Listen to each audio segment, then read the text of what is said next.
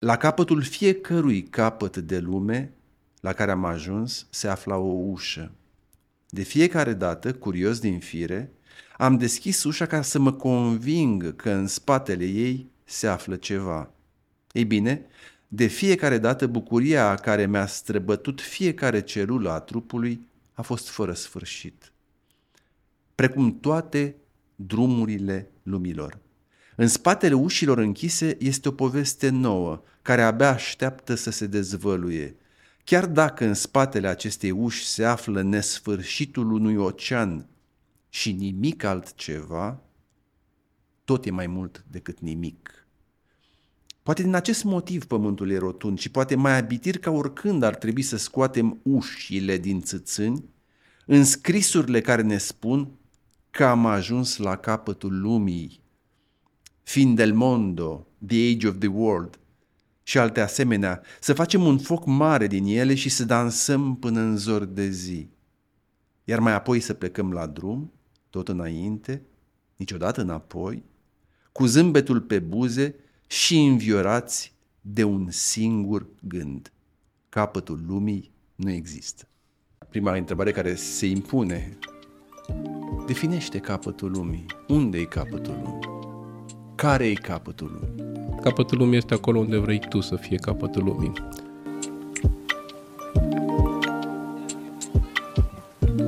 Mă caut pe mine. Mă caut pe mine la fiecare colț al lumii în care ajung, mă găsesc pe mine alt, altul. Și um, îmi place să mă adun din toate colțurile lumii în care m-au răfășit cumva viața și să mă adun și să mă întregesc și să vin din nou uh, acolo unde pământul îmi spune hai, mi-e dor de tine, vină. Și mă întorc acasă. Uh,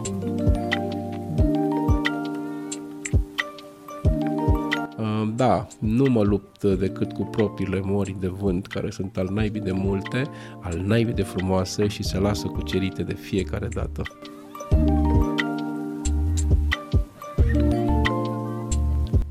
Dragi prieteni, vă salut pe drept cuvânt încântat de revedere și de asemenea pe drept cuvânt încântat să am astăzi ca oaspete un explorator de cursă lungă.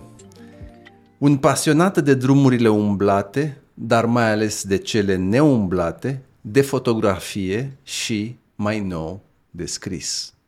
În nouăsprezece nouăzeci și doi a deschis primul restaurant indian din România, iar în nouăzeci și cinci primul club de muzică rock live din țară. A urmat apoi un restaurant marocan și, în nouăsprezece nouăzeci și opt, cea mai mare terasă din București care găzduia concerte live. Neastâmpărul l-a făcut să treacă în viteză și pe lângă alte afaceri care, odată ajunse în vârf, au fost ulterior părăsite. S-a oprit apoi niște ani din viața profesională la o companie de închiriere de echipamente profesionale de sunet, lumini și scenotehnică. Noul job l-a purtat prin țară, alături de mari trupe rock ale momentului, în turneele lor.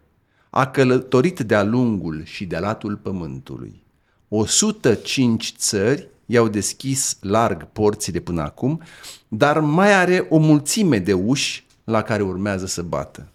A fost, printre altele, în Cape Town, Cabo da Roca, Tonga, insula Paștelui, insule Galapagos și...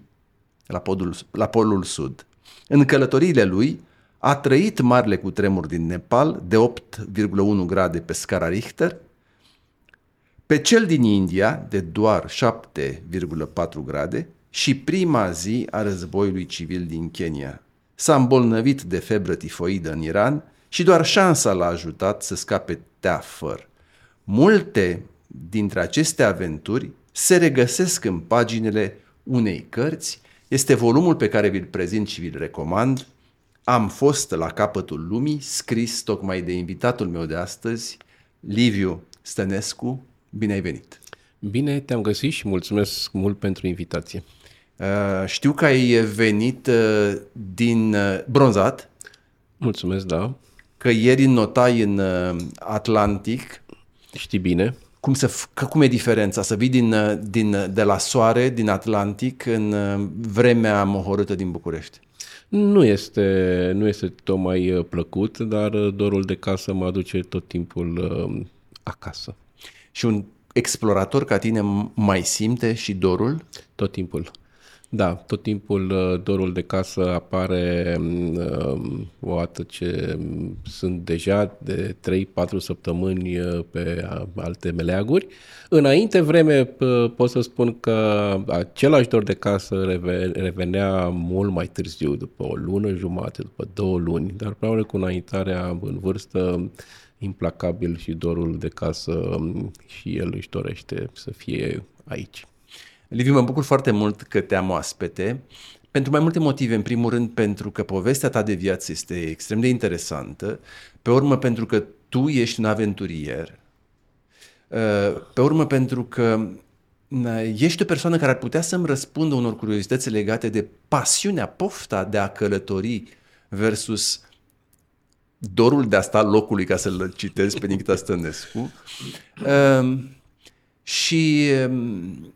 Când am, mă gândeam cum să, cum să te prezint prietenilor care ne urmăresc, m-am și gândit, aș începe cu un C V, te-am întrebat dacă tu ai un C V și mi-ai spus foarte eritos că nu ai un C V și că nici nu-mi prezinți vreunul, dar să fac aluzie la acest, la acest schimb de replici. Care este C V-ul pe care ții secret la sertar? Nu, nu țin niciun C V secret la sertar, pentru singurul motiv că nu am un C V. Și nu am un C V pentru că, din înțelesul uh, a celor două cuvinte pe care le ascund inițialele, înseamnă că aș vrea să vin undeva să mă angajez, în primul rând. Dacă mă întrebai de biografie, aș fi dat, ți-am și dat de altfel o biografie scrisă în grabă acum niște luni de zile, pentru că editura Humanitas și a vrut o, o biografie. Uh, și în acest motiv ți-am spus că nu am C V și ar fi frumos să încep cu asta, dar de ce nu mi-ai dat C V-ul? Nu am fost angajat niciodată, cu excepția studenției, este adevărat, dar asta era deja pe, pe vremea uh, dinainte de Revoluție. Și încă un, două, un an după Revoluție, dar atunci nu existau C V-uri, cum bine știm. Când ai făcut pe chelnerul la Tel Aviv? A, știi chestia asta, de unde știi chestia asta? Ei, asta, asta n-aveai de unde să o știi, nu am făcut pe chelnerul, a fost și mai rău. N-aveam de unde să știu? Nu, asta n-aveai de unde să știi. Păi tocmai nu... am vrut să te surprind, dacă tu uh, ai punctat uh, foarte corect de altfel, evocând istoria C V-ului... Uh, inexistent, atunci a trebuit să parez și eu și să spun că da, știu despre tine, chiar dacă nu mi-ai dat nicio pagină din biografia ta. Ok. Uh, ai, cum? Dar ți-am dat. Să zicem că nu mi-ai dat. uh, uh, uh, informația este aproape exactă. Nu am fost uh, chelner la Tel Aviv, am fost mai rău. Am spălat uh, vasele într-un fast food și, uh, și toalete. Într-un fast food, cu dorința pe care o aveam atunci de a-mi cumpăra un, o, o mașină, o dubiță. Roșii. Hai, te bine. De, de ce m-ai chemat? Bă, pentru, tocmai și, pentru și, ca și, să... Tocmai pentru ca să... O dubiță roșie din Germania. Până la așa dubița este, roșie din Germania, da, da, așa este. Te-aș provoca să vorbești, să le spui și celor care ne privesc, nu doar mie. Dacă vrei, vorbesc eu în locul tău. Mă, atenție la ce mă întreb, că dacă, da. dacă și acum cunoști răspunsul, nu știu ce o să mă fac, că nu mi s-a mai întâmplat așa ceva până acum, e, dar e, întreabă-mă. E, bun, te întreb, dacă vrei, vorbesc eu în locul tău și mă corectezi tu unde greșesc. Poți să, poți să spun și întrebări? Poți să-mi pui și întrebări. Încuietoare de data exact. Asta. Știu că ai o poveste de viață foarte interesantă și știu că ale tale călătorii consemnate în această carte sunt ele însele povești de viață sau file din viața ta aventuroasă. Aș lua-o totuși cu începutul. Eu știu, am ascultat dialoguri cu tine și aș vrea să povestești celor care ne privesc despre, despre debutul tău ca explorator. Știu că el e localizat în timp undeva atunci când părinții tăi te duceau în um, expediții la mare, când tatăl tău se răzgândea și o luați spre Valea Prahovei, când mergeai în Bulgaria și făceai insolație și uh, când Explorai tu, cum te, cum te, cum te exprimai într-un, într-un dialog, uh, lagărul socialist. Da. Uh, și mai știu de asemenea că tu ai plecat la un moment dat în Israel, că aveai o prietenă, Dana, uh, cu care ați decis la un moment dat să începeți călătorii în lume. Uh, dar mi s-a părut foarte interesantă povestea care a precedat deschiderea primului restaurant indian din România, expedițiile tale în, în Anglia, finalizate cu succes cu cumpărarea acelei dubițe roșii. Cum a fost uh, acest debut? Ok, o să o luăm cu, început. cu începutul. O să o luăm cu începutul și aș trece ușor prin um, anii studenției, pentru că de acolo a plecat de fapt totul. Când mama mea s-a hotărât ca să aibă băiatul inginer, băiatul nu a fost de acord, dar până la urmă a cedat insistențelor. Fapt pentru care s-a dus în Politehnică și s-a uitat, a făcut așa o roată, a dat cu ochii o roată și acolo unde era coada mai mică s-a și înscris. Spun acest lucru pentru că de aici o să înceapă povestile din această seară. M-am înscris la Facultatea de Transporturi și m-am dus să dau examenul la Facultatea de Transporturi și am fost acolo, s-a uitat pe listă și mi-au spus, dar nu ești aici înscris. Și am zis, cum? Dar aici m-am înscris. Acum două săptămâni am venit și eram înscris aici și mi-au spus, nu ești aici înscris, dar arată-ne exact unde era masa. Și ne-am arătat unde era masa și am zis, să știi că nu ești la noi înscris, ești la sus, la Facultatea de Metalurgie. Ah, ok. Și așa am terminat Facultatea de Metalurgie într-o nedorință totală, de altfel a și durat opt ani de zile, dar pentru că pe mama mea o iubesc foarte mult, a trebuit să-i fac acest dar diploma, pentru că nu am profesat nicio zi. Și acum revenind, ajungem undeva în nouăsprezece nouăzeci și doi, am repetat anul trei de trei ori, pentru că în primul an Dana, care era prietena, prietena în acel uh, timp uh, și a devenit soția mea ulterior, am și divorțat, dar o salut cu siguranță pentru că mă ascultă și suntem, am rămas foarte buni prieteni. Uh, într-adevăr ne-am hotărât la un moment dat uh, să părăsim țara și uh, am zis hai să facem noi cu după mintea noastră și să plecăm către est și să avem noi o dubiță cu pat și fără bani. Am găsit ceva de lucru pe aici, pe acolo și mai dormim și era o viață de hipioți, așa ne gândeam noi că o să fie, o să fie viața noastră de hipioți, mă încurcă capul ăsta, dar o să încerc să nu-l mai dau de el. Uh, și uh, ea a rămas uh, repetent, eu luasem toate examenele în anul trei, ăsta a fost primul an în care am hotărât să nu mai continui, că am zis să rămânem împreună. Și n-am mai mers la examene, vine anul următor, trei, în care eu am zis, măi, hai să plec mai devreme eu cumva. Și atunci am voi trece la subingineri, ceea ce am și făcut. Și mai aveam din cele trei examene de dat unul singur, că erau echivalate. Și în momentul când m-am dus la acele examene, am dat seama, dar stai, pe diploma mea o să scrie subinginer fără că mama mea să știe chestia asta, nu-i frumos. Și atunci am hotărât din nou să revin la inginer și astfel am, din nou am intrat în anul trei. Uh, anul trei, care a coincis odată și cu povestea pe care tu am văzut că o știi, nu știu de unde o știi, dar o știi, dar o știi parțial, pentru că în uh, acel an, uh, cumva, eu stăteam în casa care fusese, ne fusese luată de către stat și eram chiriaș uh, în, uh, în acea casă. Stăteam cu un personaj fabulos, având spațiu excedentar, statul ne-a băgat pe cineva în casă și acel personaj fabulos este și cel care îmi scrie prefața, da, Cristi Lascu. Și, pardon, m-am luat la Cristi și i-am spus într-o zi, măi Cristi, nu mai am niciun ban și dacă poți să mă ajuți cumva să găsesc un job. Și Cristi mi-a spus, da uite-te, știi că vine Andy, ține-te pe Andy. Nu mai țineam uite pe Andy, mi-am dat seama că Andy este Andy Ive, celul care am făcut în nouăsprezece optzeci și opt, am intrat un curs ilegal de scafandri, făcut la, a fost douăzeci și trei august la... la Piscina. Da, la cea de, de, de, zece metri. De zece metri, da.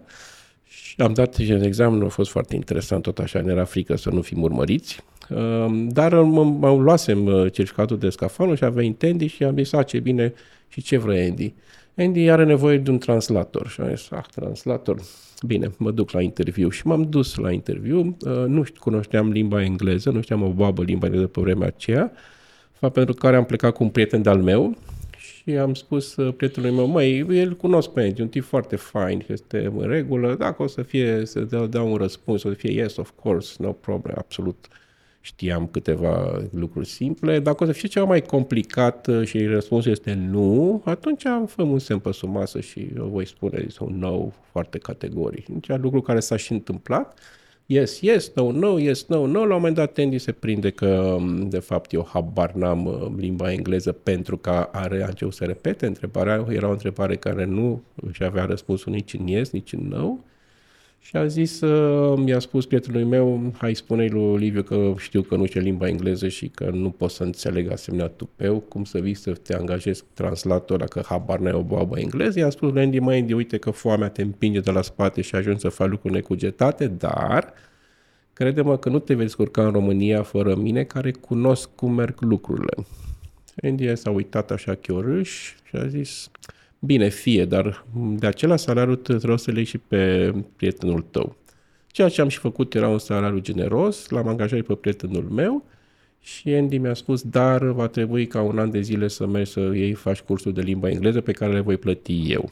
Ceea ce s-a și întâmplat, îi mulțumesc domnului Huștiu, care cu siguranță mă privește din cer de undeva, dar se bucură că îi amintesc numele. Și așa am învățat limba engleză. Povestea nu se termină aici, pentru că vine anul nouăsprezece nouăzeci și doi, când hotărăsc, în sfârșit aveam niște bani strânși de pe urma muncii cu, ca translator de data aceasta și uh, sunt invitat în Anglia de către echipa de voluntari care fost, pentru care lucrasem în România doi ani de zile, mă rog, un an jumate. Și acești voluntari m-au dus, erau, locuiau în orașe diferite și primul m-au dus la un restaurant indian.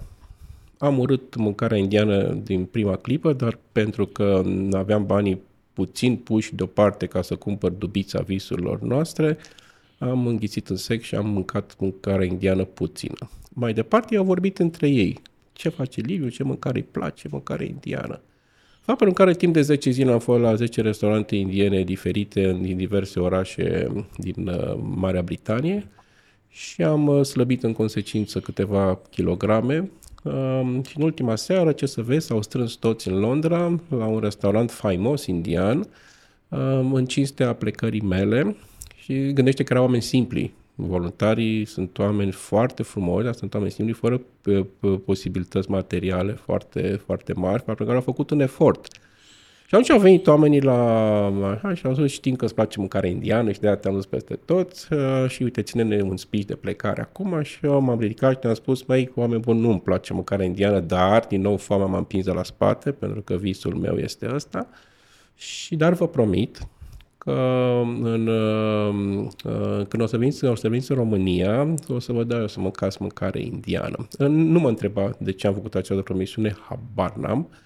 Și am pus un pariu în urma acestei, acestui lucru și uh, aventura merge mai departe. Cu greu am găsit mașina, am trecut ilegal puțin frontiera din Olanda în Germania, de unde am cumpărat mașina și am găsit mașina visurilor noastre, un Volkswagen, acela hipiot, din anii șaptezeci șaptezeci și opt era chiar, roșu cu pat.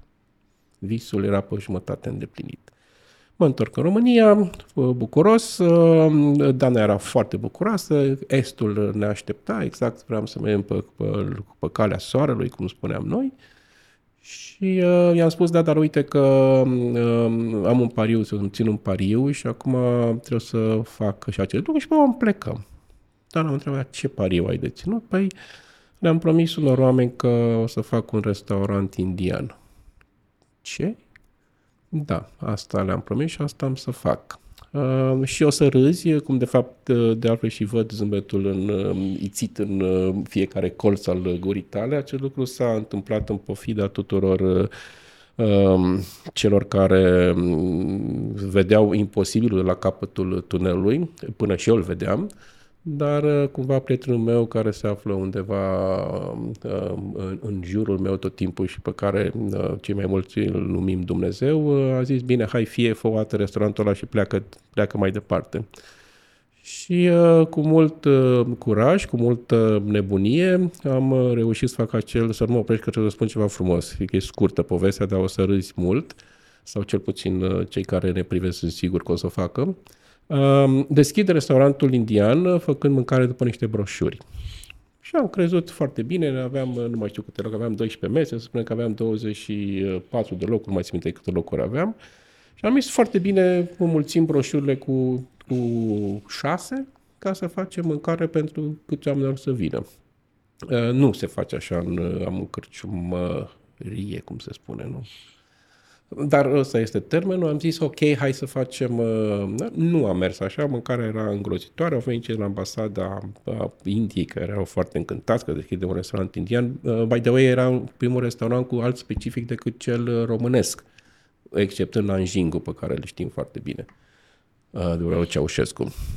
Și vine ziua deschiderii și intră primii clienți, jumătate din mâncare am aruncat-o pentru că nu se putea, n-am aveam, n-aveam frigider, am lăsat-o pe jos, fiind o mâncare cu iaurt a fiert, deci a fost un fiasco total, dar primii clienți care intră sunt patru englezi, mâncarea lor tradițională și națională, fiind mâncare indiană, cum iarăși bine știm, au fost, erau așa de încântați și au intrat și ah, ce frumos, ne simțim ca acasă aici la tine, era directorul de la D H L, nu știam la vremea respectivă, după care am devenit uh, amici, și spune, mă simt ca acasă, poți să mă descalți? Oamenii fiind îmbrăcați la cravată, costuri, dacă vrei, sigur că da.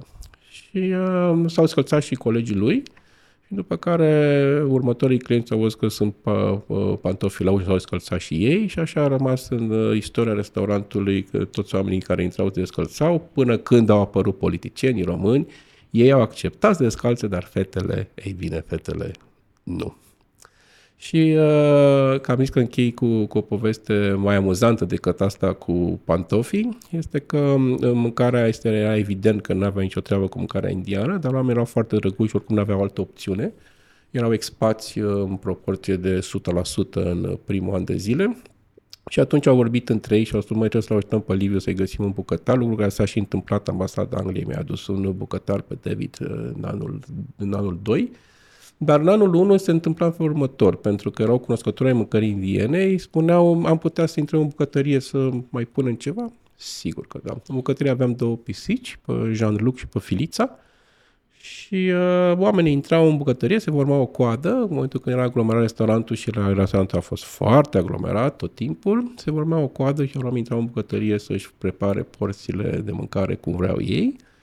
Noi stăteam, ne uitam și doar tăiam nota de plată la sfârșit pe care oamenii o plăteau și puneau și tipsul în consecința plăcerii pe care au avut-o și șansei de a-și găti singuri în bucătăria restaurantului nostru. Da. Interesant este că și rezervările le făceai pe un caiet intitulat Vocabular. Nu mai vin. Nu mai vin și și plec acum. Aha, nu mai veni. uh, da, să... să de să, de sau, unde știi să... chestiile astea? Astea, pentru... astea, astea sunt trucurile mele pe care le spun. Pen... Da, mi-am făcut și eu temele. Am... Da, e interesant, asta mi-a rămas în, asta mi-a rămas în minte. Așa pentru e. Că uh, uh, uh, sunt probabil tineri care te privesc acum și care nu pot să-și imagineze că cineva, un patron de restaurant, își notează pe un caiet care se și numește Vocabular, pe mm-hmm. care ei nici mm-hmm. nu-l vizualizează. Este un caiet despărțit în do- două pagini de o linie, menită să facă separarea între o limbă și cealaltă, scria un cuvânt în stânga și semnificația lui în limba, în, în limba de tradus în cealaltă parte, și tu pe acel caiet numit Vocabular și îți marcai rezervările la numitul restaurant cu, cu mâncare tip indian. Tandoori. Și nu era numai chestia aceasta, dar era felul următor, când, când aveam, primeam rezervări, era un felul următor, ne, mă știam cu toată lumea, evident, și spuneam, Liviu, te rog frumos, spune-mi, când ai prima masă liberă? Și dădeam paginile la, la vocabularul meu și da, măi, să știi că prima masă liberă am o masă peste trei săptămâni de două persoane. Voi cât sunteți? Patru, patru, ok. Patru săptămâni. Și era totul, erau, totul mergea exact invers. Eu spuneam când să vină oamenii și câți oameni să vină la restaurant. Lasă să mai spun o poveste că dacă... Te las, păi dacă, de asta te-am și invitat. Mi-am, o să-mi amintesc multe, așa l-am dat, o să vezi că va trebui să mă oprești, că o să te uiți la ceasul și gata, hai cu țără cu poveștile tale. Dar ce-a spus pe asta că este drăguț, eram, eram în plin război, erau în plin război americanii cu irachenii. Îi aveam și pe unii și pe alții clienți la ambasadorii. Cu ambasadorul Americii chiar aveam o relație simpatică și mă sună secretara lui într-o zi și îmi spune, știi că excelența sa nu poate veni în aceea zi în care este și ambasadorul uh, uh, Irakului. Știam lucrul acesta și am tot timpul eram sigur că am vocabularul meu că nu, să, nu, să nu cumva să, să se întâlnească cei doi, dar ce se vede, într-o, într-o zi am greșit totul complet. Am făcut rezervare greșită și de fapt rezervarea făcută într-o altă zi. Noi aveam tot timpul o mică masă de două persoane undeva lângă bar pe care o păstram pentru noi și uh, am făcut am făcut-o. Cum se întâmpla procedura, înainte să vină ambasadorul, să deschidă restaurantul de fapt, veneau băieții de la ambasadă cu oglinzile portabile, se uitau pe sub mese, unde va sta domnul ambasador, aici, aici, aici, în sfârșit. Am zis, tot am făcut tâmpenia cea mare, nu o să-i spun omului că are invitați, irachianul era cu, avea un singur invitat și atunci îl trag pe irachian, mai ia canal, pun așa la masa aceea ascunsă, dar... Era un restaurant deschis totuși, mic, mic, mic de tot, dar deschis. Și vine, nu mai țin de cum îl chema pe ambasadorul Americii, vine ambasadorul Americii, a, bună seara, bună seara, și îl vede pe cel irachian în care îi zâmbește foarte protocolar, dă din cap, spune un semn de bună seara. Irachianul a făcut și el la fel și într-un mod foarte diplomatic sau uh, nu au schimbat nicio vorbă, dar privirea lor au dat de înțeles că asta este, n-avem ce face și um, nu o să plece niciunul dintre noi de aici, pentru că vrem să mâncăm afuristasa de mâncare indiană. După experiența restaurantului indian, ai trecut uh, pentru o mică aventură în uh, Israel? Uh, nu. În Israel ai fost înainte de asta. Asta e altă Scusi. poveste nebună. E altă poveste Povesti nebună pe, pe, care, pe care eu știu, dar o vor probabil cei care ne urmăresc. Pe mine mă interesează un, un element din această poveste și acolo să, acolo să te întrerup și să te întreb de cum acord. a fost. Tu ai plecat în Israel, ca să uh, punem lucrurile în context, înainte de Revoluție, cu părinții tăi, tu ai avut no, o viză, no, no, o viză de... A plecat no. întâi mama și tata, nu? Hai să povestesc. Povestește tu, te rog. Um, mama și-a dorit ca să-i facă fiului ei o viață mai ușoară. Nu l-a întrebat pe fiul ei dacă și el își dorește lucrul acesta, cum la fel l-a întrebat dacă vrea să-i devină inginer sau nu. Povestea cu ingineria am terminat-o, de data asta s-a întâmplat la fel, doar că de asta m-am revoltat. Și am spus, ei bine, eu nu vreau să plec uh, din, uh, din uh, România. Cred că era o chestie de, de frontă, nu că nu aș fi vrut să plec, dar eram cumva împotrivă, eram într-un război absolut cu, cu părinții mei. Taică meu care m-a crescut, el era pe evreu, de o să-l ierte și el nu și-ar fi plecat din țară dacă maică mea nu îl împingea de la spate. Mă salut și pe mama, că mama, pe mama trăiește și o iubesc foarte mult. Dar în făită au plecat ca să-mi facă mie un viitor fără să mă întrebe. Vine anul nouăsprezece optzeci și nouă, în luna octombrie, plec într-adevăr în Israel, și cu dorința de a rămâne acolo și a pleca mai departe în Statele Unite sau în Canada.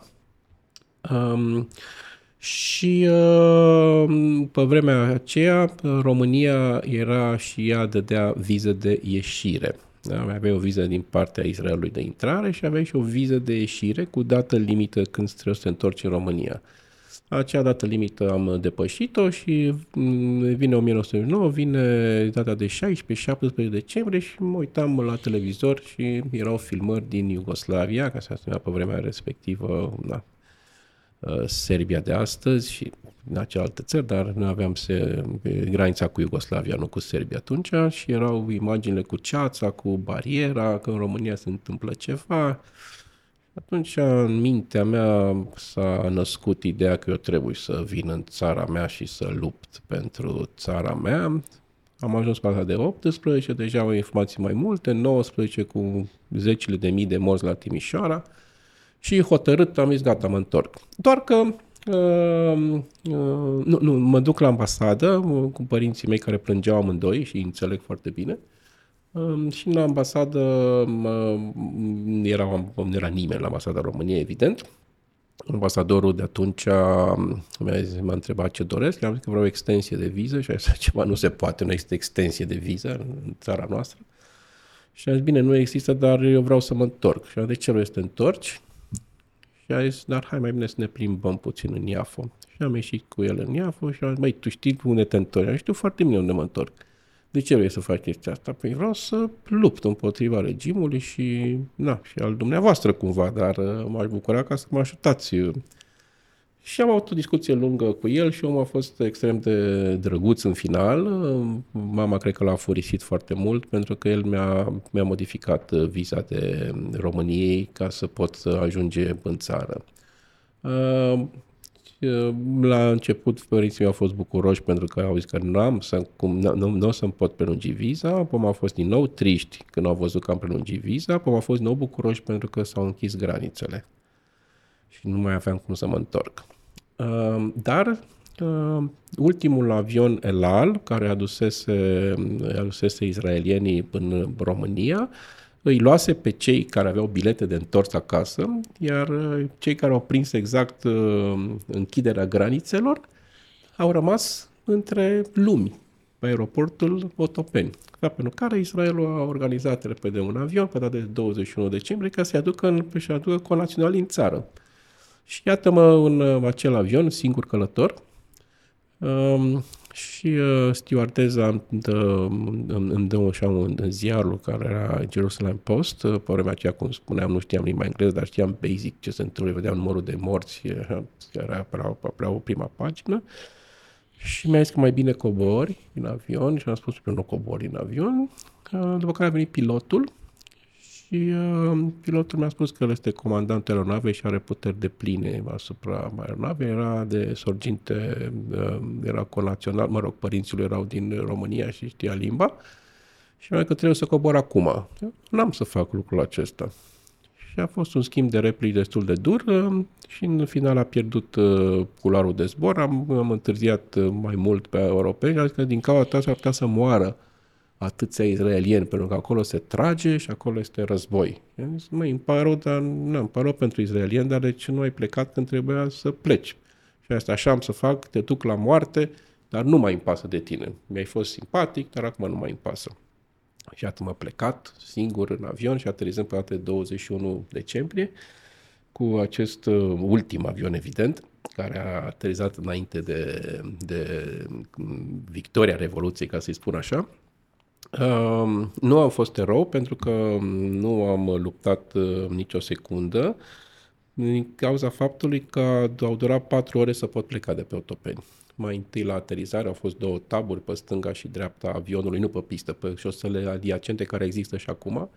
Și de când puteau să prindă viteza avionului, au prins luminile pe avion și am trecut prin trei filtre timp de patru ore, întrebându-mă diversi domni mai mult îmbrăcați în civil decât în armată sau poliție, ce caut în România. Și întrebările s-au succedat și s-au repetat, fiind în cele trei filtre acele dacă sunt spion rus sau că sunt spion american. Nu era foarte clar, dar spion eram sigur, dar ori rus, ori american, nu altă nație. Cert este că oamenii au fost îngăduitori, zic eu acum, pentru că am reușit să scap. Aeroportul era plin, era înțesat de oameni, deși nimeni nu pleca nicăieri. Și de asta că erau oamenii, erau armata și erau securitatea, că erau o forfătă inimaginabil de mare, mai ales într-o situație de genul acela. Și după un stâlp așa m-a așteptat vărul meu și, și Dana și mi-au făcut semn, hai, hai, hai, hai. Și am plecat acasă dimineața la patru și am dormit uh, uh, liniștit, uh, neparticipând uh, la Revoluție atunci când ar fi trebuit până noaptea de douăzeci și unu decembrie.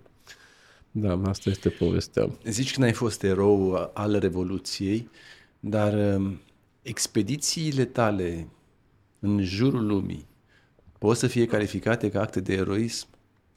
Mm, mi-ar plăcea, dar nu. Nu sunt, nu. Nu sunt acte eroice, nu? Nu, nu sunt acte eroice. Hai să, da, da, să o luăm cu, cu începutul. Ți-ai făcut, știu, după ce ai terminat aventura restaurantului indian, l-ai transformat într-un restaurant marocan. Nu-mi plăcea mâncarea, cum bine ți-am spus. Știu foarte bine, ai, ai repetat-o de, de, de, de, de multe ori că ai detestat mâncarea indiană și ai spus de altfel că tu în toate expedițiile tale ai mâncat peste tot mâncare locală și tradițională, fără ezitare, dar mâncarea indiană ți-a rămas nesuferită și astăzi. Așa e. Și să știi că ești în pierdere. Zic eu. Bine. Zic eu. Um, Uh, revenind, cu siguranță că ți-amintești prima ta exp- ieșire din România. Când s-a întâmplat asta? Păi mi-amintesc. Nu, ca în, în, expediți, în, în expedițiile din, din, care au început după aceste prime aventuri. După aceste prime aventuri, prima, prima, prima, nu, nu, nu, nu mi-o amintesc pe prima, uite, o să râzi. Revenind la expediția londoneză, cum ți se părea uh, Anglia, Germania, Olanda, țările în care ai fost atunci, ca, M- când erai, erai tânăr hipiot? Cum era atmosfera pe care o regăseai după ce lăsase și în urmă cenușiul comunismului? Păi hai să o iau cu, să iau cu începutul. Prima experiență a fost cea din Israel.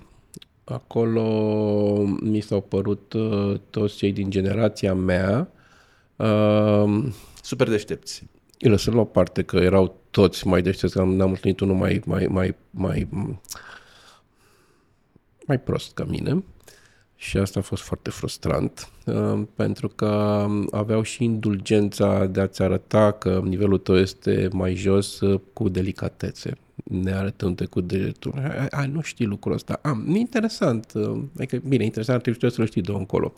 Dar nu asta m-a frapat, ci faptul că toți aveau câte două, trei servicii studenți fiind. Și asta mi-a fost greu să înțeleg de ce aveau nevoie să aibă două, trei, unii au chiar patru servicii. Stăteau la să sune telefonul ca să meargă să facă chelnăraie într-o parte, să spele în altă parte și așa mai departe. Neavând situații familiare proaste sau părinții neputându-i susține, să spunem. Nu, dimpotrivă, asta era felul lor de a munci zi lumină, învăța și munci. Și mai departe, i-am zis că aici nu este de mine, de asta am și vrut să plec din Israel. O dată erau prea deștepți toți și doi, munceau prea mult.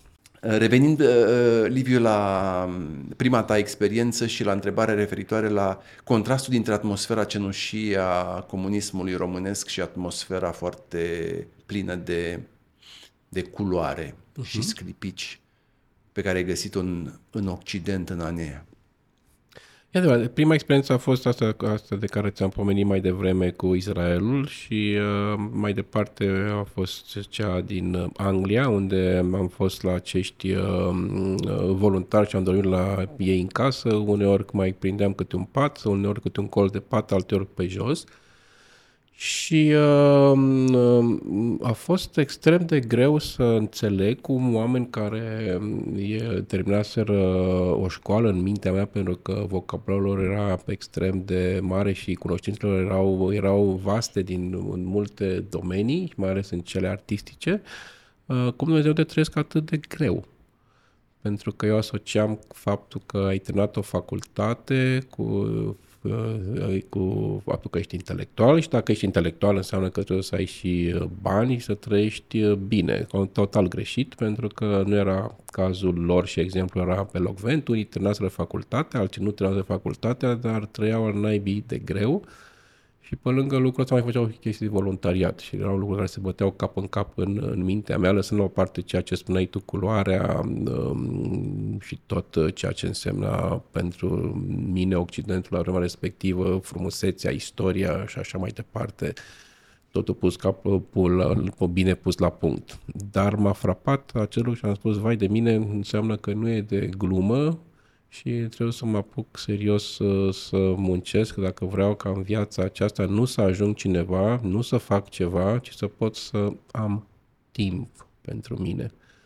Și așa a început, de fapt, viața mea cu acest gând de a munci mult și, și greu și tare, dar nu și mult, ca nu mă vedeam ieșind la pensie la șaizeci șaizeci și cinci de ani, și îmi doream să ies cât mai repede la pensie, fiind un puș de douăzeci și doi de ani atunci.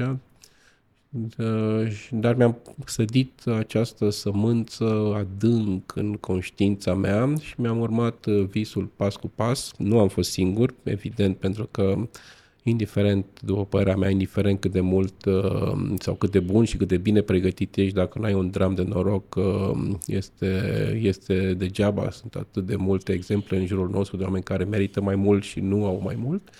Eu am avut șansa ca să am acest noroc și l-am și pe am îngerii mei buni cumva în jurul meu și care, cu care m-am înțeles foarte bine și am plecat în viață împreună cu un scop comun de data aceasta.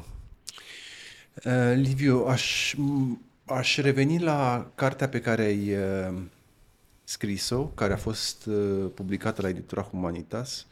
Am fost la capătul lumii și, evident, uh-huh. prima întrebare, prima întrebare, știu sau intuiesc răspunsul, dar prima întrebare care se impune: definește capătul lumii. Unde-i capătul lumii? Care-i capătul lumii? Um, acum, pentru că această întrebare mi-a fost pusă de foarte multe ori, răspunsul vine, vine, vine foarte, foarte ușor. Capătul lumii este acolo unde vrei tu să fie capătul lumii. Pentru că el în sine nu există. Nu pot să pun mâna pe hartă și să spun, uite aici e capătul lumii. L-am căutat cu înverșunare ani și ani de zile, în speranța că o să-l găsesc. Uh, nici măcar când am ajuns la Polul Sud, uh, nu, nu pot spune că acolo este capătul lumii, deși uh, este un lucru, este un lucru alaibii de interesant, pentru că atunci când ești singurul, singura creatură de pe pământ care stă cu picioarele pe uh, acel punct pe care noi îl numim Polul Sud, și în orice direcție mă uitam, mă uitam către nord. Deci ai putea spune, nu? Că acolo este capătul lumii, că atâta mai cât te uiți în orice direcție, nu? E, privești către nord. Nu, n-am avut acest sentiment nici măcar acolo. O să revenim cu gândul la capătul lumii, la Polul Sud.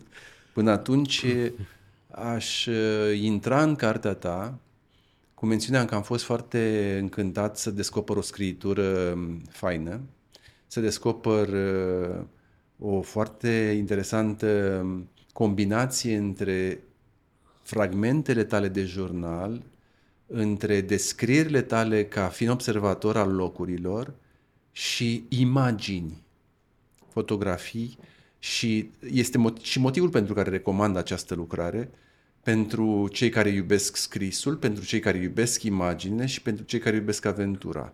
Dar nu să mă limitez doar la aceste lucruri, pentru că am și curiozități particulare uh, care țin de cariera ta de explorator. Dar revenind la întrebarea unde e capătul lumii, uh, aș uh, insista pe un răspuns pe care tu îl dai în propria-ți uh, carte. Okay.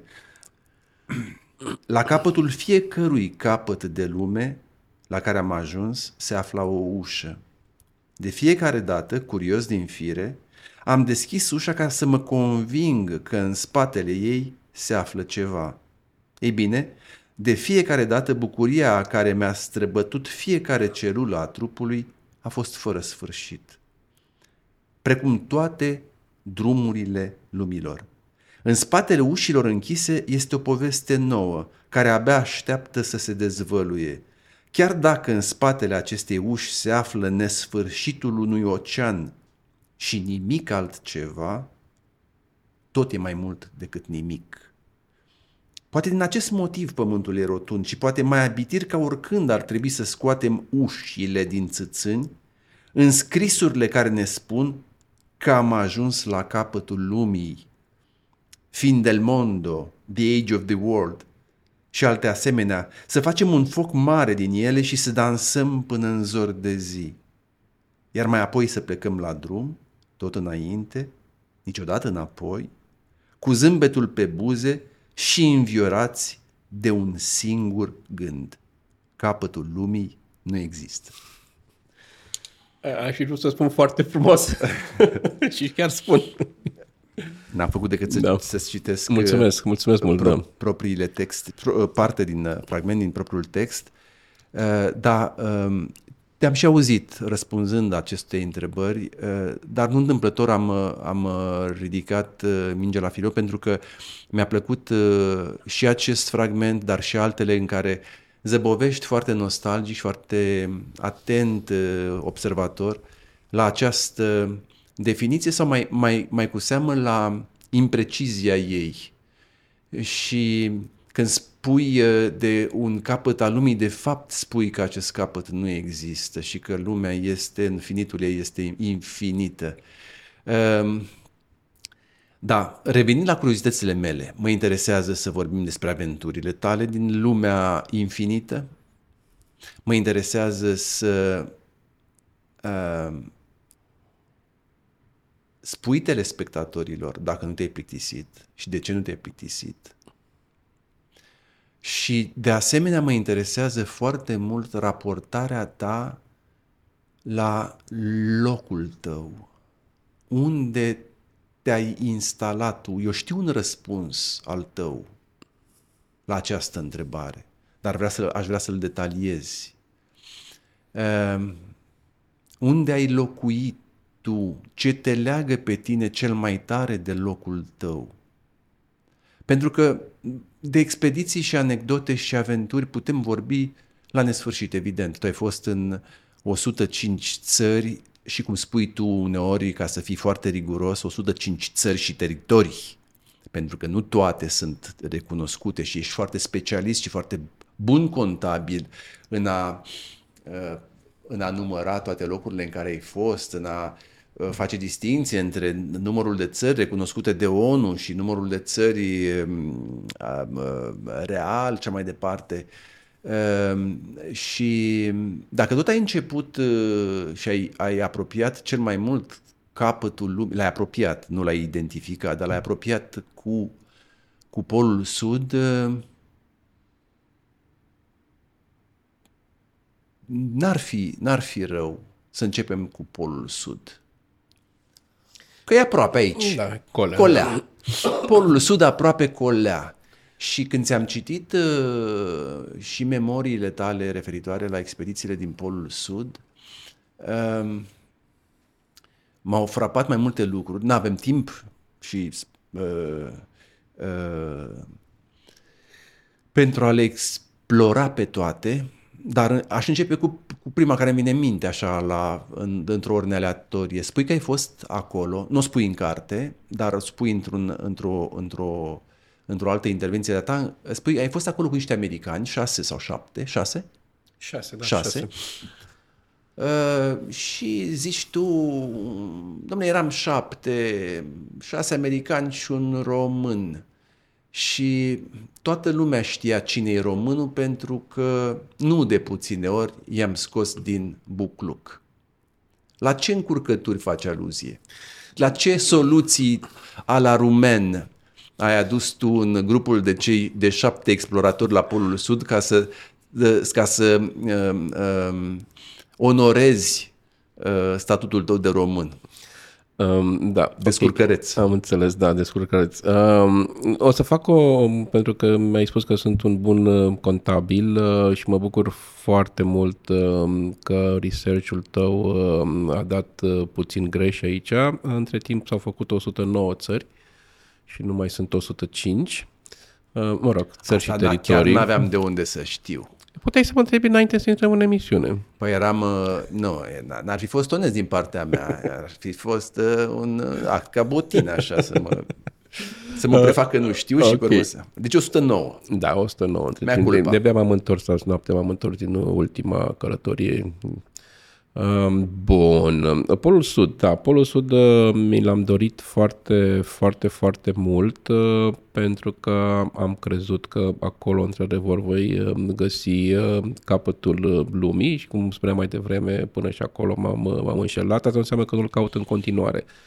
Și uh, am făcut mai întâi un research pe internet să văd cum se poate ajunge acolo. Sunt mai multe căi, uh, sunt mai multe căi. Una, cea hard, era să plec cu schiurile și nu m-am încumetat, uh, pentru că ar fi durat între treizeci și patruzeci și cinci de zile și îmi trebuia și un antrenament serios, uh, plus un permis de intrare pe care poate îl obții, poate nu îl obții. Trebuie să ai un background solid în ale sportului, ceea ce eu nu l-am, și am hotărât să aleg varianta mai ușoară și să plec în singura um, excursie care se face la Polul Sud. Este o dată pe an, cea în care și noptezi la Polul Sud, că asta mi s-a părut, mi s-a părut a fi șpilul întregului univers care aștepta să mi se dezvăluie. Să pot să ies noaptea, noaptea care nu este noapte niciodată, cum bine știm, în vara australă, dar să ies noaptea mea din cort și uh, să văd uh, dacă simt uh, altceva decât simt uh, ziua și am vrut să trăiesc cele douăzeci și patru de ore, sau au fost mai mult de douăzeci și patru de ore că n-am avut cu ce să mă întorc în finalul finalului, că a început să aițit o furtună puternică și am stat încă o zi în plus, am stat patruzeci și opt de ore la Polul Sud, ceea ce mi-a dat șansa să trăiesc o experiență suplimentară. Lasă-mă spun o poveste care mi-a venit acum în cap, ce interesant, când am ajuns... Când am, de fapt știu că nu m-a întrerupt, niciodată nu m-a întrerupt, dar, dar mi-a rămas din, din alte interviuri faptul că exact când vreau să spun ceva sunt întrerupt și uit. Sunt un mare uituc. Um, ajung la Polul Sud. Și uh, era... Pro... Nu ești un mare uituc, pro... sunt eu talentat uh, intervievator.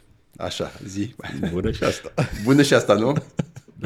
Da. Da. Ajung la Polul Sud foarte bucuros și trag un chiot de, de bucurie. În momentul când am urlat, mi s-a părut că na, e un e, e scopul pentru care eram acolo, trebuia să manifest bucuria într-un fel și la un moment dat vine un, un cetățean alergând către, către mine de la baza de cercetări științifică Amundsen și Scott, care este nu departe de Polul Sud. Apropo, Polul Sud se deplasează în fiecare an cu treizeci de metri, să duce mai în stânga, mai în dreapta, faptul în care băieția tot timpul măsoară și îl duc stegulețul mai departe, mai departe, mai departe de locul unde stau ei. Și a venit unul la mine și mi-a spus, te rog frumos, nu mai țipa, că, că dorm oamenii. Și am zis, dar cum să doarmă oamenii, că este în plină zi? Eu eram, după ceasul meu, era ora prânzului. Și am zis, nu, nu, nu, dorm la ora asta. Și am zis, cum să doarmă la ora unu? Cum spuneam, soarele merge într-un cer de treizeci de grade, zice, lumină tot timpul, nu, nu există o noapte firească. Și am zis, nu, ba da, noi dormim acum și asta este. Vezi că muncește cineva? I-am zis, nu, mă, mă gândeam că munciți pe afară, dar da, nu o să mai, n-o să mai țipăm. A plecat, a plecat la corp, am rămas așa, am rămas perplex și am zis, acum Dumnezeu dorm oamenii ăia la prânz, deci ce să dormă ei la prânz? Și mi-a rămas în cap ideea aceasta, ajung la cortul meu, acolo mai erau... Era pilotul cu care venisem, apropo, asta e o poveste frumoasă, cu un, un avion uh, de D C, mă rog, trei, care participase la debarcarea din Normandia. Era de atunci. Ei le folosesc în continuare în, la, în Antarctica pentru că nu îngheață motoarele și nu îngheață, nu au sisteme electronice, totul e pe pârghii, altă poveste. Și vă vorbesc cu Jimmy și îl întreb, Jimmy, uite, am vrut și eu azi, vin și o dată la Polul Sud, de câte ori am zis omul la Polul Sud? El spune să uite, eu sunt așa șaizeci și șaptea oară, mă rog, tu, dar un om normal, de câte ori am ajuns? Cam niciodată. Sunt puțini aia că norocoși care ajung, dar uite, tu ai ajuns, care-i problema? Că a venit un om la mine să țipe că să nu mai mă bucur că dorm americanii. Și a zis, a, da, sigur. Păi ei sunt după ora... Um, um, Africii de Sud. Și am zis, păi cum adică sunt după ora Africii de Sud? Nu este o singură oră la Polul Sud? Nu, nu, nu, nu, nu, sunt trei ore. Noi suntem după ora statului Chile, ei sunt după ora Africii de Sud și mai sunt și cercetătorii care caută neutrino, acea particulă de Dumnezeu, care erau puțin mai acana și au spus, ei sunt după ora Australiei. Și iată cum la Polul Sud există trei ore diferite în același loc și fiecare respectă programul. De ce e chestia asta? În funcție de orele de, aliment, de, de alimentarea cu avioanele care, care vin cu, mă rog, cu ce au nevoie, cu materiale și alimente și nu au fost în stare să se înțeleagă, să aibă aceeași oră și așa fiecare sunt, bă, lucrează pe trei ore diferite. Da, și aici eram cu americanii mei. Um, povestea cu americanii... Um, Eu s-au rămas foarte surprinși că este și un român acolo. Dar fiind al treilea român care ajunge acolo. Am fost, din research-ul meu, da, asta este. Au fost doi în două mii unsprezece când s-au împlinit o sută de ani de la cucerirea Polului Sud de către Amundsen. Și am fost al treilea român. Dacă greșesc, greșește și internetul odată cu mine. Și îmi cer scuze. Um, Da, și americanii cum sunt uh, uh, ei naivi, eu așa îi asociez pe americani, un popor foarte vesel și extrem de naiv, care na, trage lumea după el și o trage bine, după, din nou după o părere personală.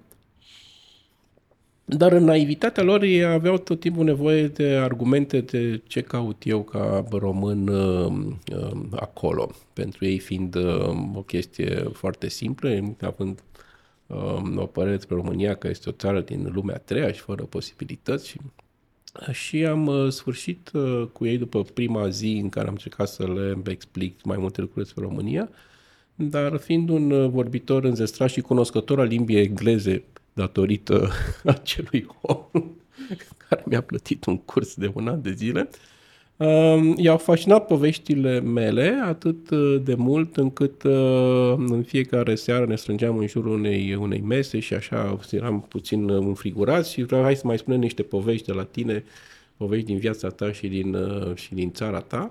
Și așa s-au întâmplat cele nouă zile. În fiecare zi a trebuit să povestesc ceva nou despre întâmplările din viața mea și despre, despre țara mea. Și tot a culminat prin vizita pe care mi-au făcut-o doi dintre ei în vara trecută. Au zis că am venit să vedem cu ochii noștri că în afară de Dracula mai e ceva în, în țara ta și dacă poveștile tale sunt adevărate.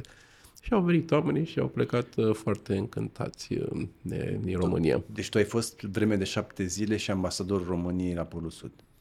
Pot spune lucrul acesta, mai ales că steagul României normal nu este în cele steagurile celor care stăpânesc, ca să spun așa, Polul Sud, dar l-am dus eu cu mare bucurie, steagul României acolo. Excelență, un motiv în plus să vă am ca oaspet. Mulțumesc foarte să mult. Să fiu onorat că vă am ca oaspet. De partea mea este, este bucuria și mai ales că am găsit un interlocutor cu mult, mult umor.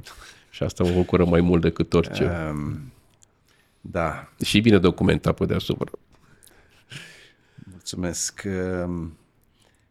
Spune-mi cum ai făcut tu față, era o a doua curiozitate, vorbeai într-un alt interviu de-al tău că de regulă temperaturile acolo coboară sau există riscul să coboare și pe la minus nouăzeci de grade. În timpul expediției tale ele s-au plasat constant pe la un cincizeci de grade sub zero cu o vreme senină. Totuși când spui minus cincizeci de grade, eu care n-am experimentat decât uh, un minus douăzeci și nouă undeva la mine în nordul Moldovei, uh, puh, mă apucă frigul. Te apucă mă, frigul. Mă apucă gerul deja. Uh, mă, mă risc să, să mă congelez numai la gândul. Cum a fost la minus cincizeci? Minus cincizeci am prins o singură dată, ca să păstrăm adevărul istoric, să, să domine această discuție. A fost la Polul Sud și atunci a fost minus treizeci și cinci, dar fiind vânt, real feel-ul era de minus cincizeci. Este complet diferit față de plus cincizeci de grade. La minus cincizeci de grade m-am simțit mai bine, deși eu sunt un om al mării, nu sunt un om al, al muntelui. M-am simțit mai bine la minus cincizeci de grade și uh, acest lucru se explică prin simplu fapt că Antarctica este, este deșertul planetei, este zona cea mai secetoasă de pe planetă. N-ai spune lucrul acesta, dar ăsta este adevărul. Este loc în care măcar nu ninge, dar uh, sunt furtuni de zăpadă. Uh, și această, această, acest aer uh, uscat uh, îl, îl simți și atunci, nefiind umezeală, este ok la minus cincizeci de grade. Ce aveam afară? Aveam doar fața afară care s-a obișnuit. Uh, în momentul când uh, aveam, purtam niște mănuși care să preziste până la, până la minus nouăzeci de grade, și pe sub mănuși, care au o imensitate, aveam niște mănuși de lână subțiri, pentru că aveam nevoie să mai scot din când în când aparatul de fotografiat. Nu ar fi rezistat uh, temperatura dacă îl țineam afară și îl țineam la piept undeva.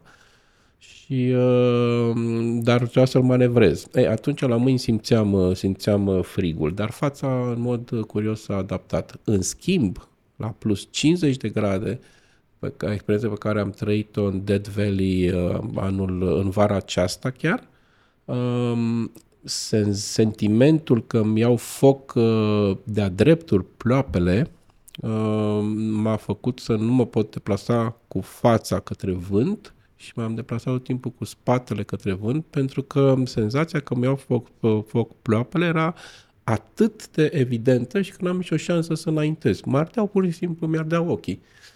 Ceea ce la minus cincizeci a fost uh, mult mai ok. Și te-a prins dorul de Polul Sud. Că spuneam, eu am cu umor. Te-au, ai avut șansa să te apropii, dacă nu de, de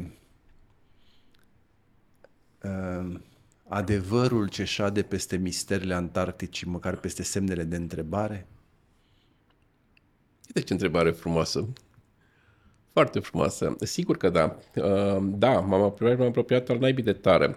Pentru că mi-am dat seama că în acel loc în care eu stau la...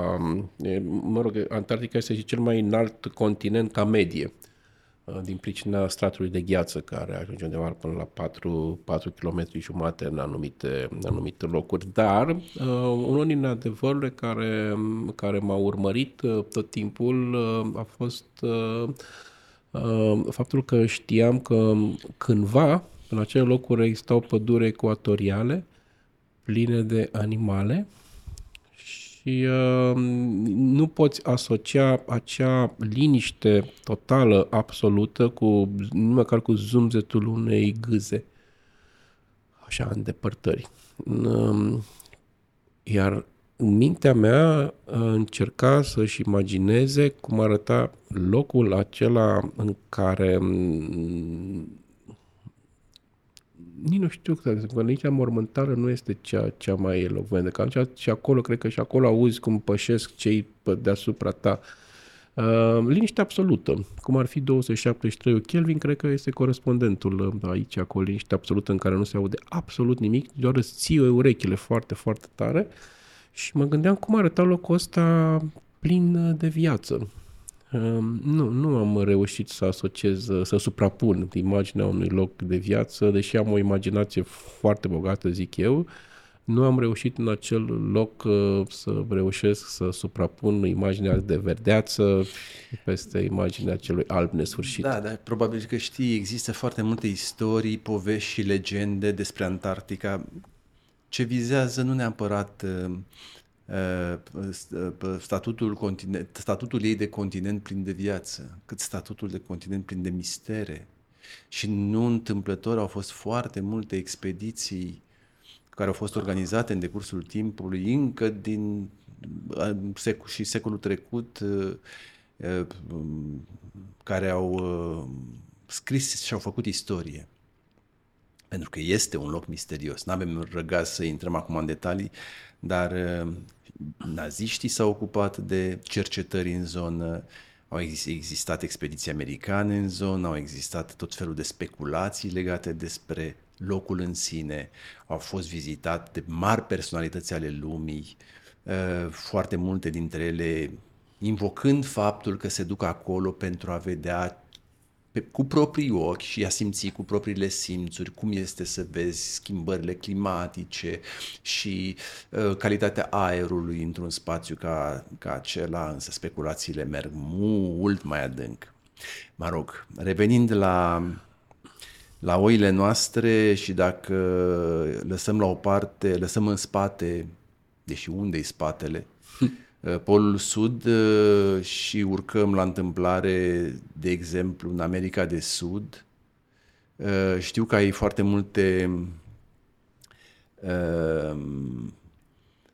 evocări în cartea ta, aș, aș citi aproape la întâmplare evocarea unui, unui traseu pe care tu îl califici ca fiind cel mai frumos traseu din viață. Habar n-am care e cel mai frumos traseu din viața mea, dar mi-a plăcut certitudinea și siguranța cu care tu te raportezi la acest traseu cu un superlativ absolut și știi la ce mă refer, probabil. Sigur că știu. Sigur că știi, Sigur nu? că știu, da. Eu nu fac decât să-ți dau teste acum. Uh-huh. Și spectat. Eu, eu sunt uh, uh, profesorul și cei care ne privesc. Sunt, eu sunt, uh, uh, provoc, pro, te provoc și cei care ne privesc sunt profesorii care te, te notează.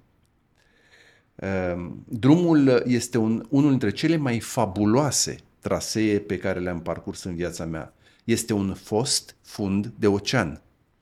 Nu-i de colea să mergi cu mașina printre corali uriași de trei-patru metri înălțime, împietriți de milioane de ani în așteptarea unei alte mări sau pe un platou numai de sare de mii de kilometri pătrați. Din când în când te poți strecura în grote cu fosile marine mari, foarte mari sau exagerat de mari.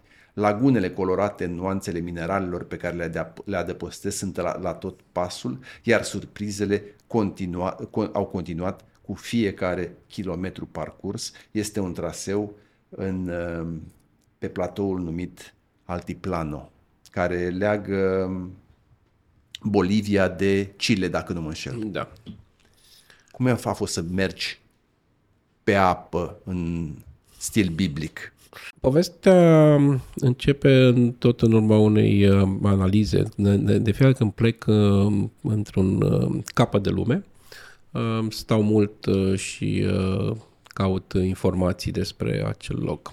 Pentru că dacă vrei să mergi unde ajung toți turiștii, este foarte simplu, nu trebuie să ai mari, să, să faci un research profund. Dar sunt locuri pe acest pământ foarte greu accesibile și la, la capătul lor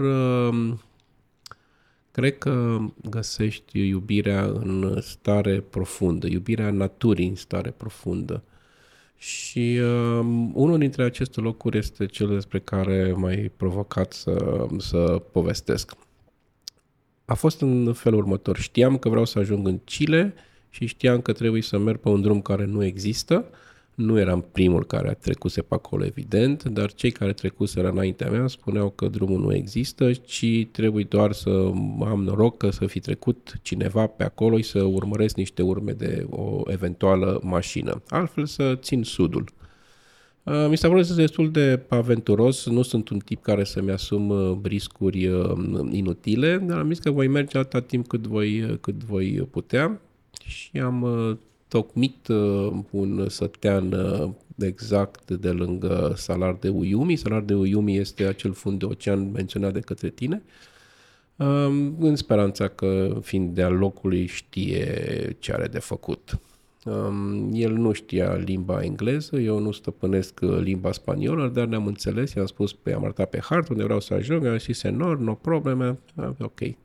Și am plecat cu Pedro. Pedro este numele lui, numele personajului, un personaj foarte interesant, de altfel. Înainte să plec, l-am rugat pe bunul meu prieten dacă poate să-mi dea puțină ploaie.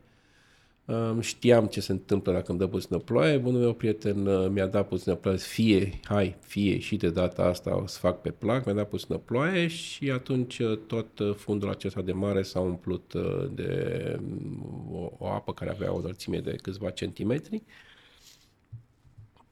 Și am plecat cu Pedro pe această întindere de nesfârșită de apă. Evident că nu eram singur, sunt mulți turiști care vin să vadă, să vadă Salar de Uyuni, dar mai departe sunt foarte puțini, spre zero, cei care și trec pe celălalt mal al acestei foste mări. Printre acești spre zero mă aflam, m-am aflat și eu, și cu Pedro, evident. Um, și la un moment dat, la mijlocul mării, am, am coborât din mașină să, să mă bucur de a face câțiva pași pe luciul de apă.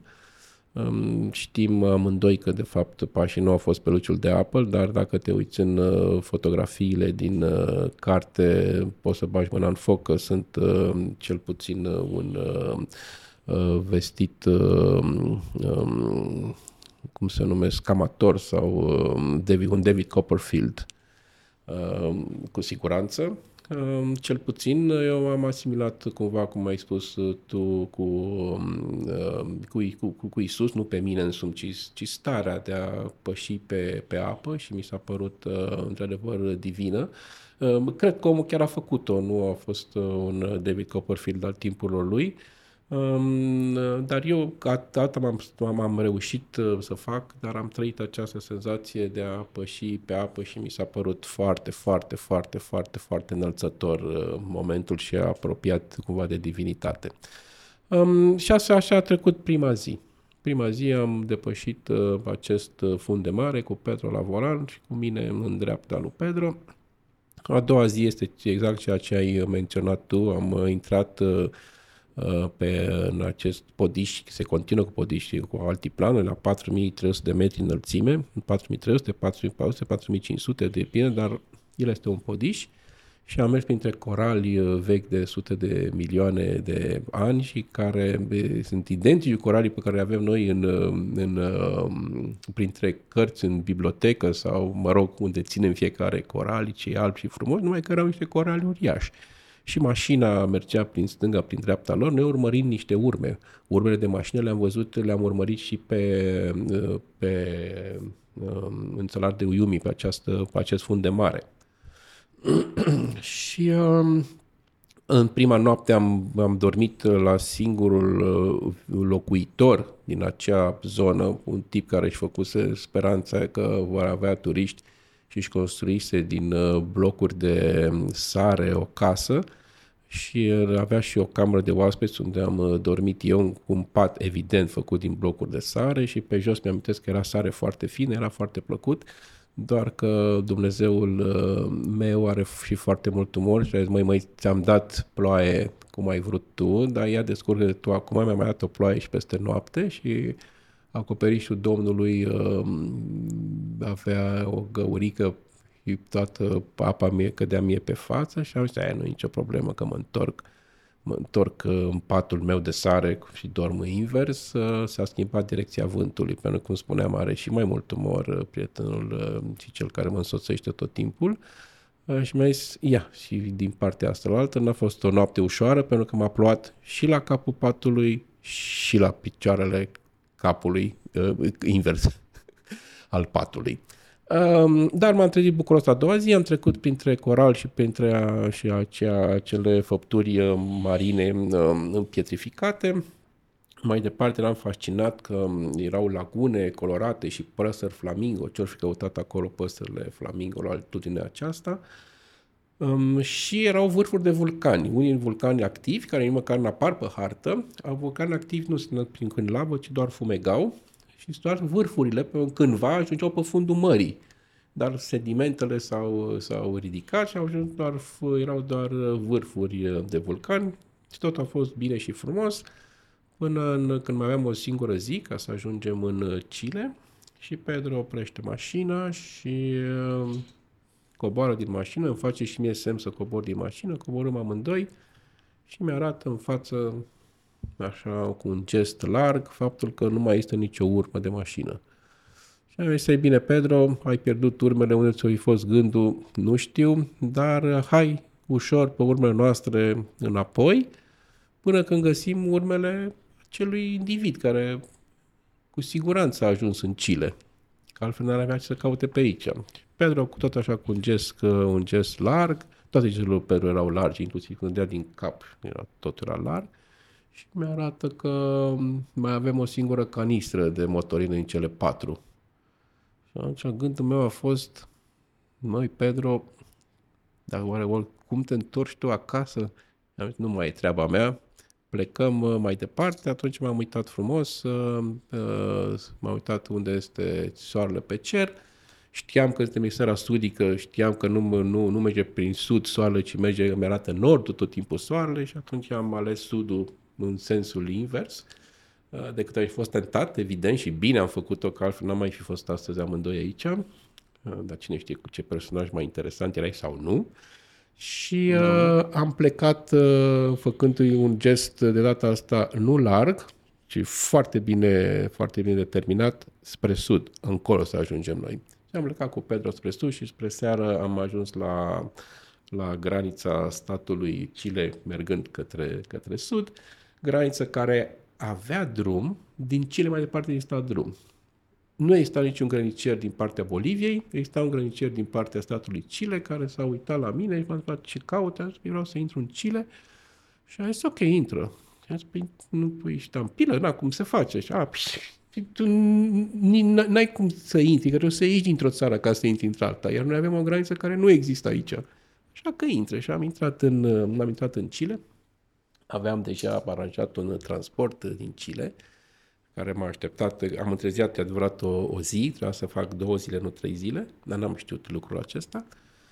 Uh, și mă mai am luat revedere de la Pedro, Pedro care a, a vrut să intre și el în Chile ca să se alimenteze cu motorină, dar nu l-a lăsat să, să, să intre în Chile pentru că își uitase actele acasă. Nu l-au lăsat pentru că nu era român, spun eu. Da.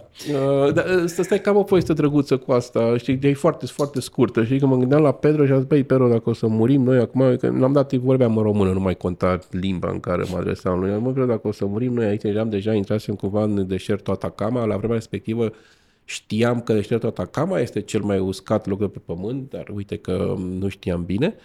Și spun lui Pedro într-o limbă nouă, așa, dacă noi doi acum rămânem fără norocita aia de motorină aici, unde nu vine nici, nici dracu, avem un avantaj, măi, Pedro, pentru că ori să ne găsească exact așa cum suntem noi, puțin chirciți, bine cum ne prinde, cum ne prind ultimele clipe, mai bronzați, dar având în vedere că n-are cine să ne descompună în deșertul Atacama, vom fi noi, cu aceleași fețe, vor fi foarte ușor de identificat și unul și altul.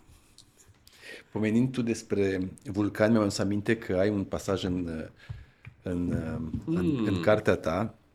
Care dintre ele? Că e o chestie faină. În care scrie așa.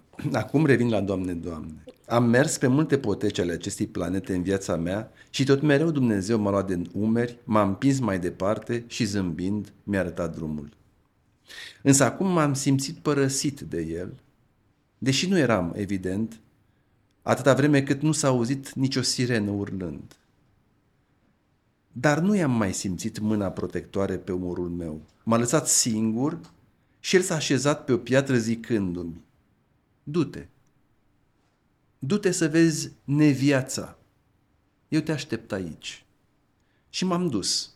Doar de asta venisem. Să văd un oraș îngropat pe jumătate, să văd un oraș fantomă, să văd un oraș pierdut, dar niciodată nu m-am gândit că voi vedea neviața. Am trăit un sentiment foarte rău, apăsător, habar n-am cum să-l descriu. Neviața care pusese stăpânire într-o secundă pe viață. Casele fuseseră, casele fuseseră părăsite în grabă și toate rămăseseră încremenite în timp, exact așa cum le lăsaseră oamenii în urmă cu douăzeci și cinci de ani. Este o evocare pe care ai însemnat-o paisprezece februarie două mii douăzeci în insula Montserrat. Dar auzindu-te pe tine de, vorbind despre traseul tău dintre Bolivia și Chile, mi-am adus aminte de asemenea că tu ai mers și pe drumul morții. Cel mai periculos, zici tu, drum din lume. Așa se zice. Așa se zice, da. Dacă numere accidentele mortale petrecute de la facerea lui și până astăzi, sunt șaizeci și patru de kilometri. Pleacă de la... Scuze, scuze, scuze. Se zice că e cel mai periculos dacă numere accidentele mortale de la facerea lui până astăzi. Sunt șaizeci și patru de kilometri. Pleacă de la patru mii șapte sute de metri altitudine. Se termină la o mie două sute de metri altitudine. Lățimea nu depășește trei virgulă cinci metri. Este o mare provocare pentru rarele autobuze să treacă unul pe lângă altul. Uneori durează ore, pentru că unul dintre ele trebuie să dea înapoi, sub îndrumările pasagerilor coborâți pe drum, până la un refugiu mai lat. În fiecare an, în jur de trei sute de oameni nu ajung la capătul lui. În cele mai multe cazuri, cad cu mașina în hău.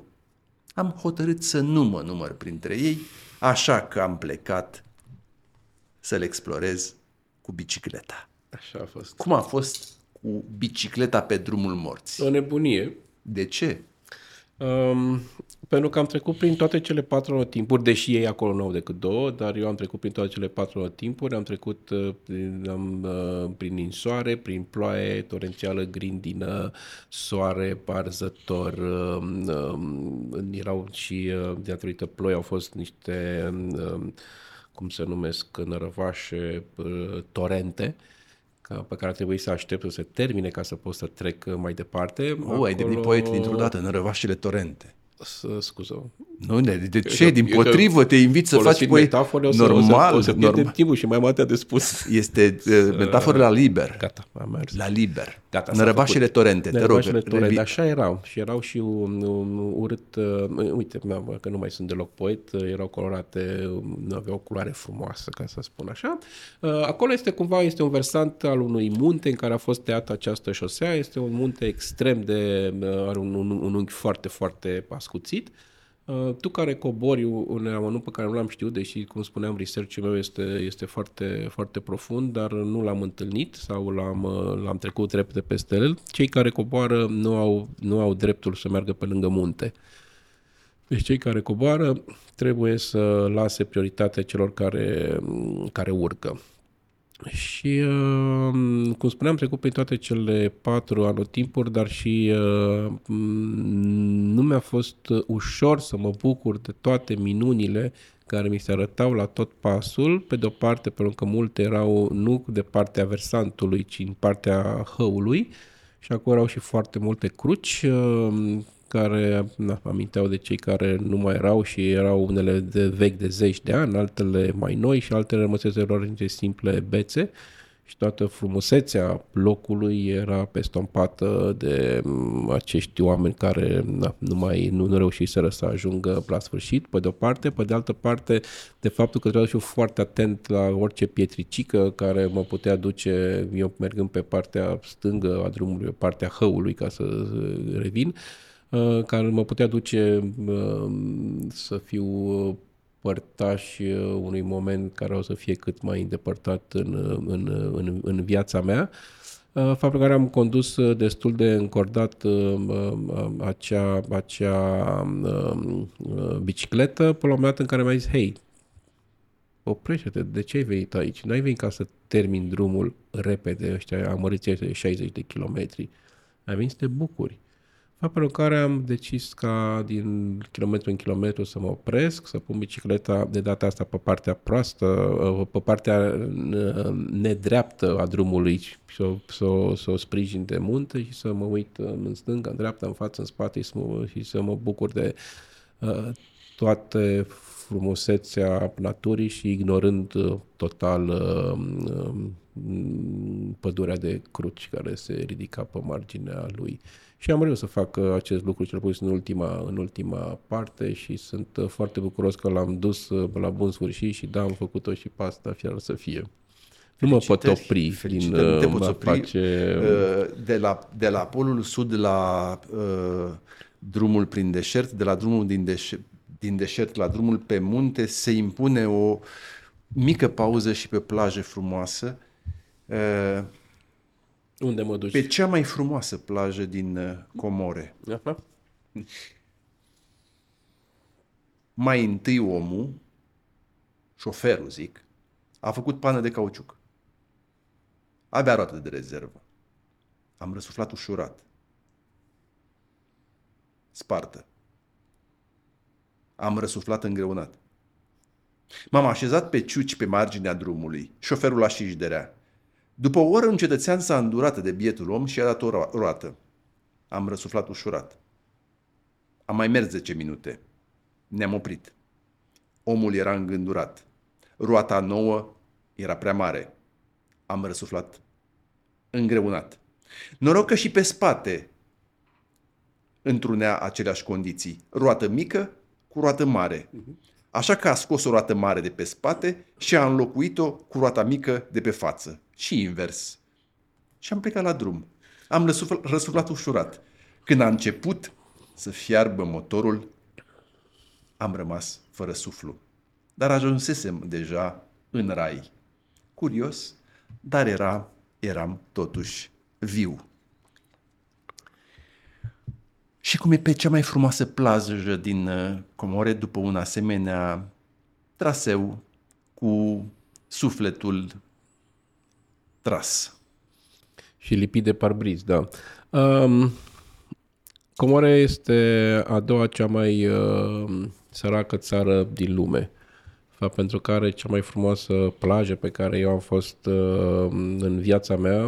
Uh, a fost și o plajă în care nu, am, nu mai era niciun picior de alt om. Erau, erau în schimb mulți lilieci, niște lilieci uriași.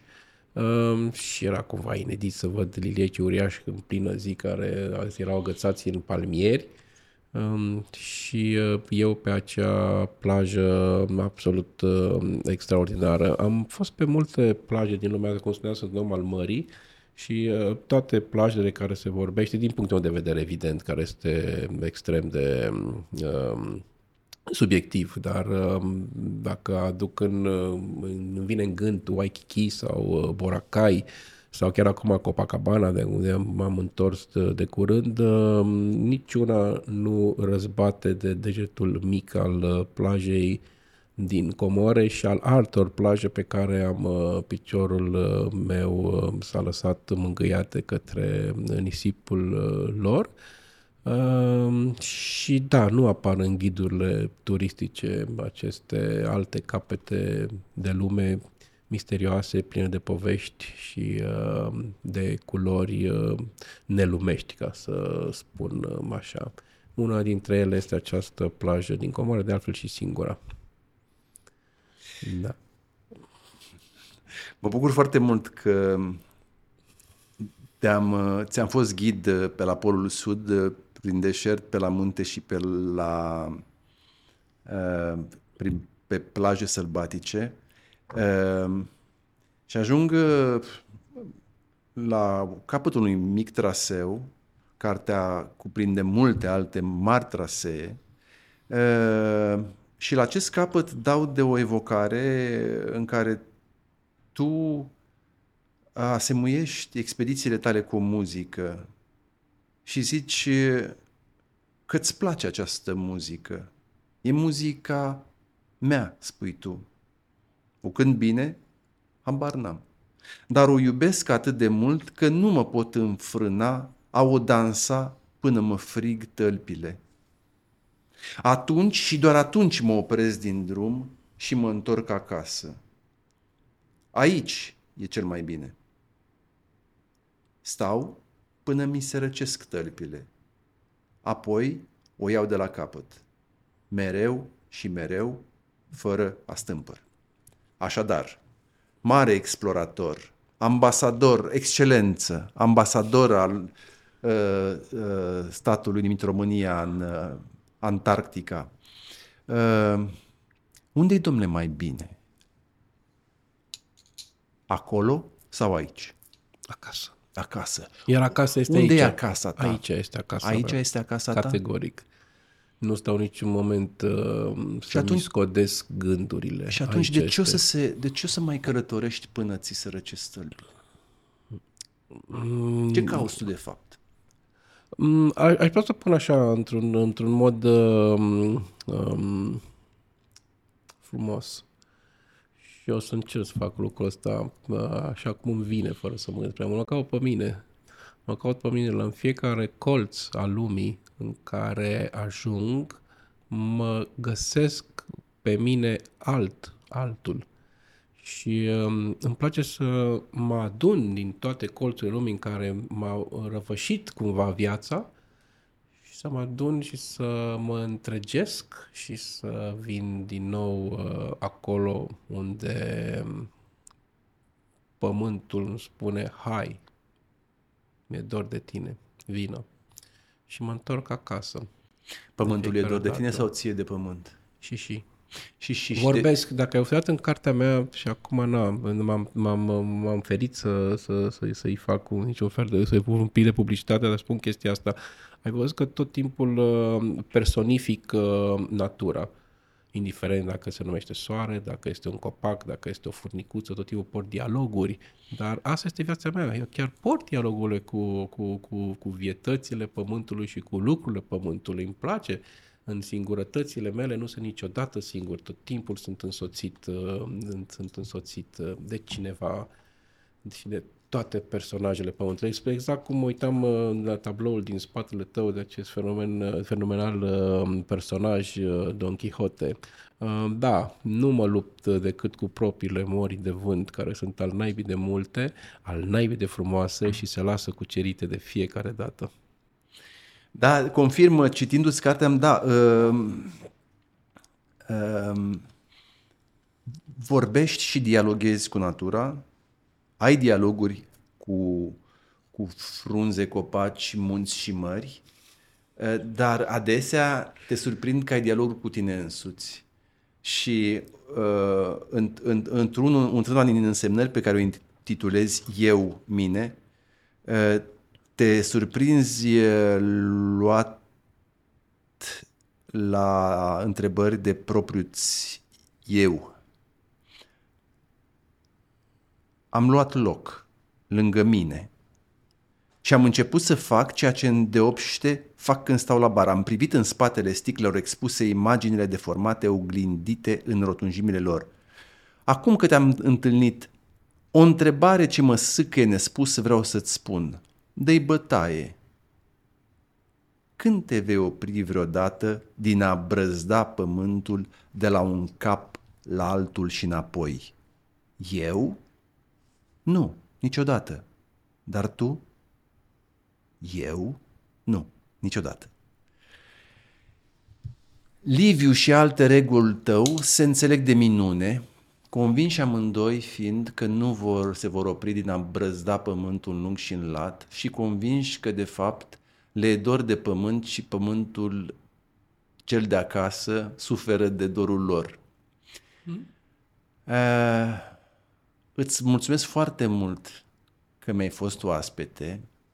Îți urez să te găsești acolo pe unde umbli, să vii tot mai întreg la pământul care te cheamă cu dor și să îi mai scrii o carte în care să-i povestești lui Liviu cel din tine ce ai mai făcut prin lumea mare.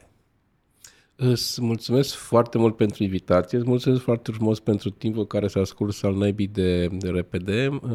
M-am simțit foarte bine și drept aveam puțin o, o teamă cu, uitându-mă în C V-ul tău, ca să spun așa, că de acolo am plecat. Păi mi-am făcut C V-ul ca să vreau să mă angajez la, la, la, la firma ta de explorare universală a planetei. Ce frumos gândim la fel, pentru că așa aș vrea să și închei, că dacă vei vrea vreodată să-mi fii um, alături, să-mi fii la dreapta, atunci te poftesc și îți uh, spun un singur lucru, să-ți iei niște bocanci trainici și să lași naibii ceasul acasă.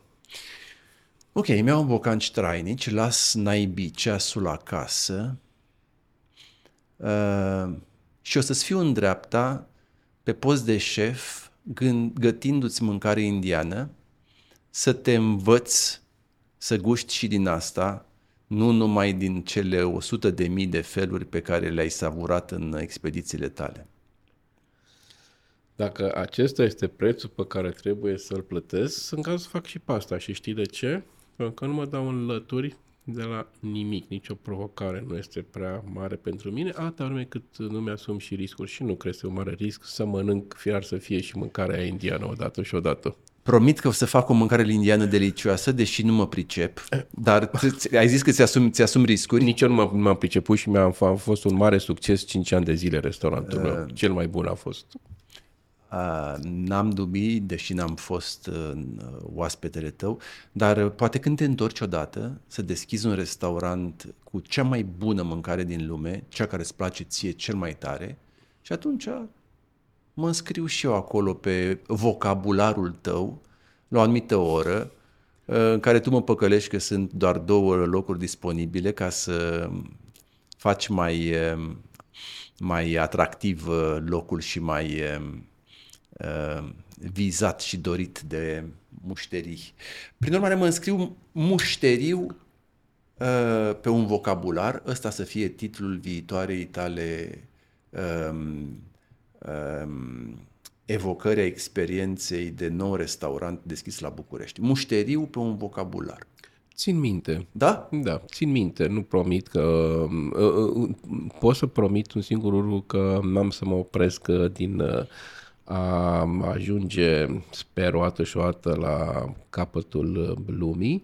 N-am să mă opresc din a face fotografii, pentru că îmi plac, îmi plac ce al naibii de mult să am aceste amintiri ale momentelor și mai mult ca, mai mult ca filmul. Îmi plac fotografiile mai mult. Uh, și uh, da, sper ca um, cel pe care l-am evocat de câteva ori în această, în această seară și cel care, care i-am dedicat și un mic uh, capitol în cartea mea, prietenului meu bun, să dea ghes uh, din nou uh, și să îmi spună ce și când și cum să aștern uh, în pagină vorbele alese. Îți mulțumesc încă o dată foarte mult și îți urez drumuri, drumuri bune. Eu îți mulțumesc foarte mult și sper să ne revedem. Cele bune!